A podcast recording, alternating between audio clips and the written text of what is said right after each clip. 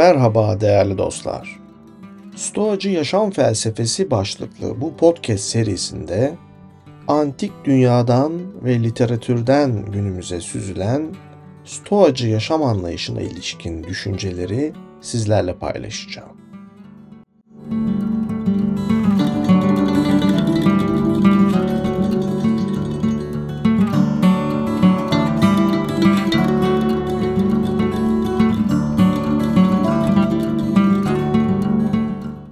Bölümde Seneca'nın Ahlak Mektupları yani Epistulae Morales adlı eserinde bulunan 28. mektubunu temel alarak Stoa denizinde ilerleyeceğiz. İnsan bazen bunalır. Bulunduğu şehirde ya da mahallede ya da kendi evinde artık her şey üzerine geliyormuş gibi hisseder. Ruhunun daraldığını hisseder. Tebdili mekanda ferahlık vardır diyerek mekan değişikliğiyle kendini ferahlatmak ister. Seneca bu mektubunda bu konuyu ele alıyor. Jaguar'dan çıkan Türkan Özel çevirisinde sayfa 114'te bu mektubu okumaya başlıyoruz ve mektubun başında Seneca şöyle diyor. Bu iş bir tek senin başına geldi sanıyorsun. Sanki yeni bir şeymiş gibi neden bunca gezip tozmadan, bunca değişik yerlerde dolaşmaktan sonra içindeki kederi, sıkıntıyı bir türlü söküp atamadın diye şaşıp kalıyorsun. Yani çok fazla yer değiştirmiş olmana rağmen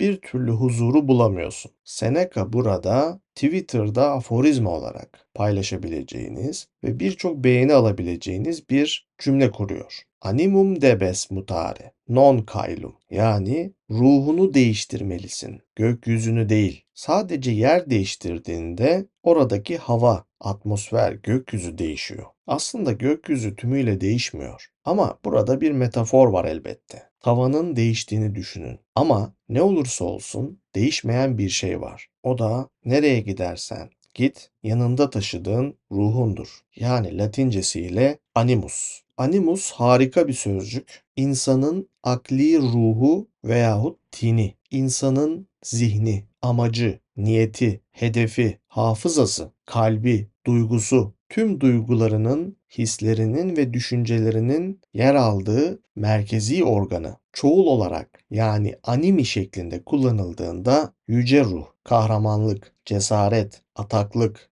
güç, tutku, bazen öfke, heyecan, coşkunluk, bozulmuş bir karakterin en büyük göstergesi ve tüm günahların anası olan kibir, mağrur olma hali. İşte animus böyle bir sözcük. Ama burada animusunu değiştirmen gerek derken Seneca ruhu kastediyor. Ama bununla birlikte o ruhun temel niteliklerini de ifade ediyor. Örneğin düşünebilme niteliği. Olayları değerlendirip neden sonuç ilişkisi çerçevesinde değerlendirebilme niteliği. Olaylara nasıl bir bakış açısıyla bakman gerektiğine karar verme niteliği ve elbette bakış açısının da kendisi. Yani ruhu değiştirmek, düşünme tarzını ve hatta bakış açısını değiştirmektir. Çünkü Stoacılara göre ama özellikle de Seneca'ya göre ortada bir kusur varsa yani senin bunalmana neden olan bir kusur varsa bu dışarıdaki bir şeyle ilgili değildir. Bu senin içinde, senin düşünme tarzında ve bakış açındadır. Dolayısıyla ruhunu değiştirmediğin sürece mekanı değiştirmenin hiçbir anlamı yoktur. Seni bunaltan nedenler seninle birlikte gittiğin her yere gelecek. Dolayısıyla ruhunu değiştirmen lazım. Bakın mektubun devamında Seneca ne diyor? İster engin denizleri aş, ister Vergilius'umuzun dediği gibi karalar, denizler silinsin gözlerden. Nereye gidersen git, kusurların da peşinden gelecek. Yine mektubun devamında söylendiğine göre aynı şeyden yakınan birine Sokrates şöyle demiş. Bu gezintilerin sana hiç yararı olmuyor diye neden şaşırıyorsun? Değil mi ki kendini de birlikte götürüyorsun? Seni yollara düşüren neden, seni bunaltan nedenden ayrı değil ki. Yeni ülkeler görmen neye yarar? Ya da yeni kentler, bölgeler görmen neye yarar? Bu çırpınışların sonu bir hiçtir yalnızca. Bu kaçışların sana neden yararı olmuyor diye soruyorsun. Kendi kendinle birlikte kaçıyorsun da ondan. Yüreğini ezen sıkıntıdan kurtulman gerek. ondan kurtulmadan hiçbir yer hoşuna gitmeyecektir senin. Benzer bir yaklaşımı Seneca'dan çok önce yaşamış olan Respublika rejiminin son döneminin şairlerinden Horatius'ta da görürüz. Horatius bir mektubunda denizleri aşan insanlar göğü değiştiriyorlar. Ruhlarını değil demiştir. Günümüzde coğrafya kaderdir lafını kendi topraklarımızda çok duyuyoruz. Özellikle de gençler mevcut siyasi, toplumsal, ekonomik iklimden rahatsız olarak coğrafya kaderdir diyorlar. Atfın kaynağı yanlış olabilir ama neticede gençler pek haksız sayılmaz. Şu veya bu coğrafyada bulunuyor olmak yaşam kalitelerini büyük ölçüde belirliyor. Stoacı filozoflar ise tam zıt bir yaklaşımı sergiliyorlar. Yeryüzünün hangi coğrafyasında bulunursanız bulunun, içinizde kusurlarınızı götürüyorsunuz demek aslında Stoa felsefesinin reaksiyoner bir felsefe olduğunu gösteriyor. Dünyada olup biten her şeye nasıl tepki verdiğimiz önemlidir. Gerçekte başımıza neyin geldiği değil.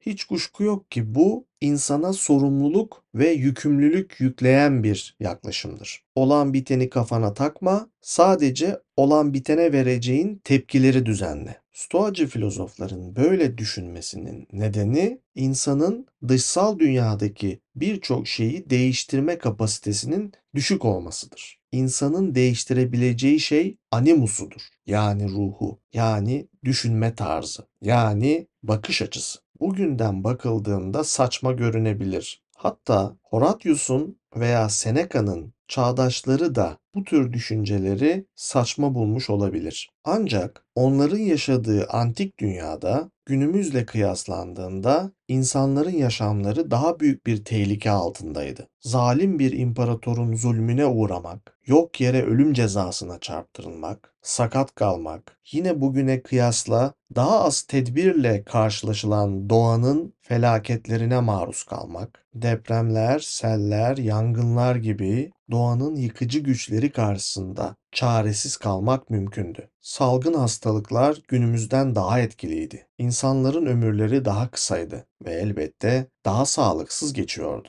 Dolayısıyla insanın doğayla ve içinde yaşadığı siyasal toplumla kurduğu bağ bu tür avutmalara ihtiyaç duyuyordu. Başına ne gelirse gelsin sabredeceksin. Diyeceksiniz ki bugün de benzer bir durumla karşılaşabiliyoruz. Bugün de yaşamımız kalitesiz, sağlıksız veya canımız güvende değil. Zaten bugün de size Stoa felsefesinin bu avutucu anlayışını andıran dini bir tavırla yaklaşabiliyor ve sizi tevekküle çağırabiliyorlar. Ancak İslami bağlamda tevekkül her türlü gerekli sebebe başvurduktan sonra kadere razı olup sonucu Allah'tan bekleme, işlerini Allah'a bırakma, yeis ve kederden kurtulma ve en nihayetinde Allah'a güvenmedir. Stoacılarda da böyle bir tanrı vardır. Yani insanların güvenmesi gereken bir tanrı. Bu tanrının bazen doğanın kendisi olduğu söylenir. Doğa yani physis veyahut natura. Doğa her yerde, her zaman hazır ve nazırdır. Herkesi ve her şeyi kapsar. Tüm varoluş onun içinde gerçekleşir. Onun düzeniyle var olur.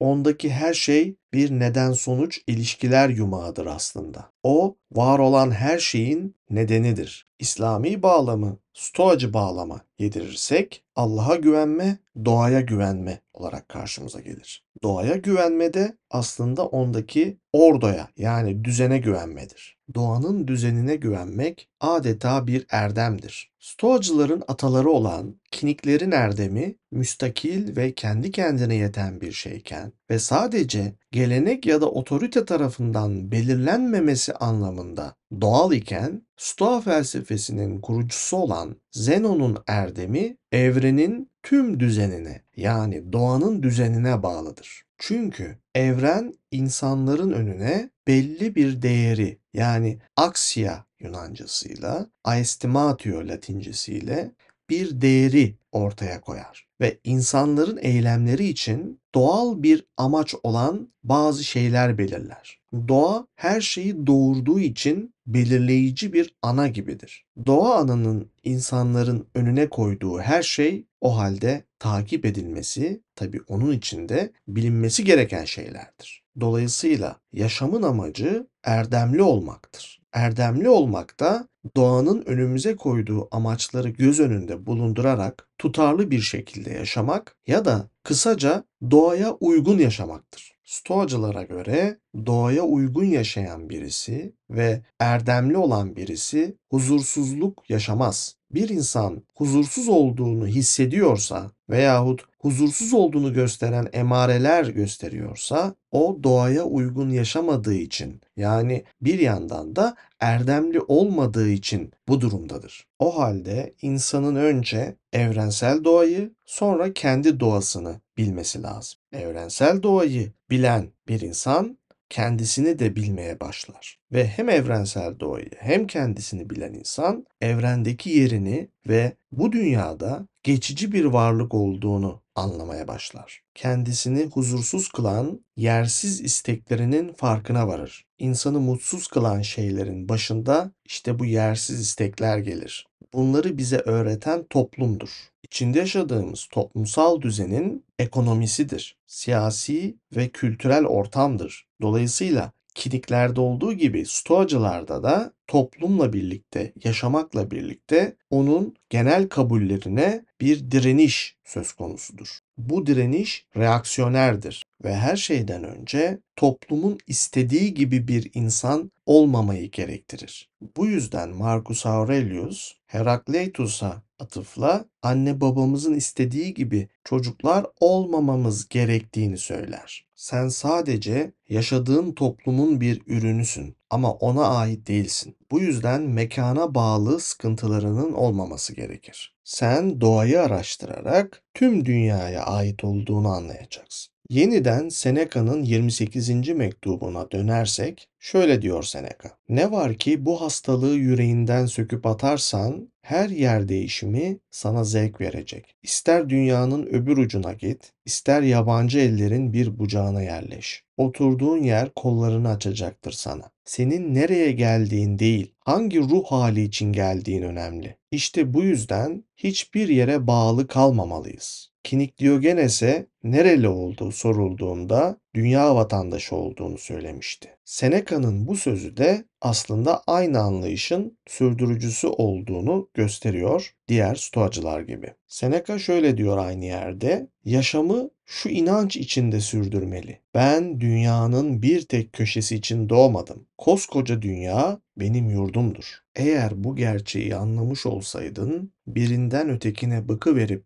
koştuğun bu yer değişiklikleri sana neden yararlı olmuyor diye şaşmazdın. Dünyanın dört bucağını senin saysaydın, ilk bulunduğun yer hoşuna giderdi. Şimdi senin yaptığın bir gezinti değil, bir avarelik, bir sürükleniş, kendini bir yerden ötekine çarpma. Oysa aradığın şey yani mutlu yaşam her yerde bulunur. Çünkü stoacılara göre erdem mutluluk için yeterlidir. Erdemin yeterliliği yani altarkeia veya latincesiyle sufficientia neredeyse tüm stoacıların benimsediği bir yaklaşımdır. Ama yine de erdemin kendi kendinin ödülü olduğunu ve mutlu bir yaşama kavuşmak için istenmemesi gerektiğini de hatırlamamız lazım. Erdemi kendisi için iste. O seni mutlu kılacaktır. Çünkü Seneca'nın dediği gibi erdem ölüme, kötü talihe ve zorbalığa meydan okuyabilecek kadar güçlüdür. Tanrı'dan bile bağımsızdır ve hiçbir koşul onun mükemmelliğini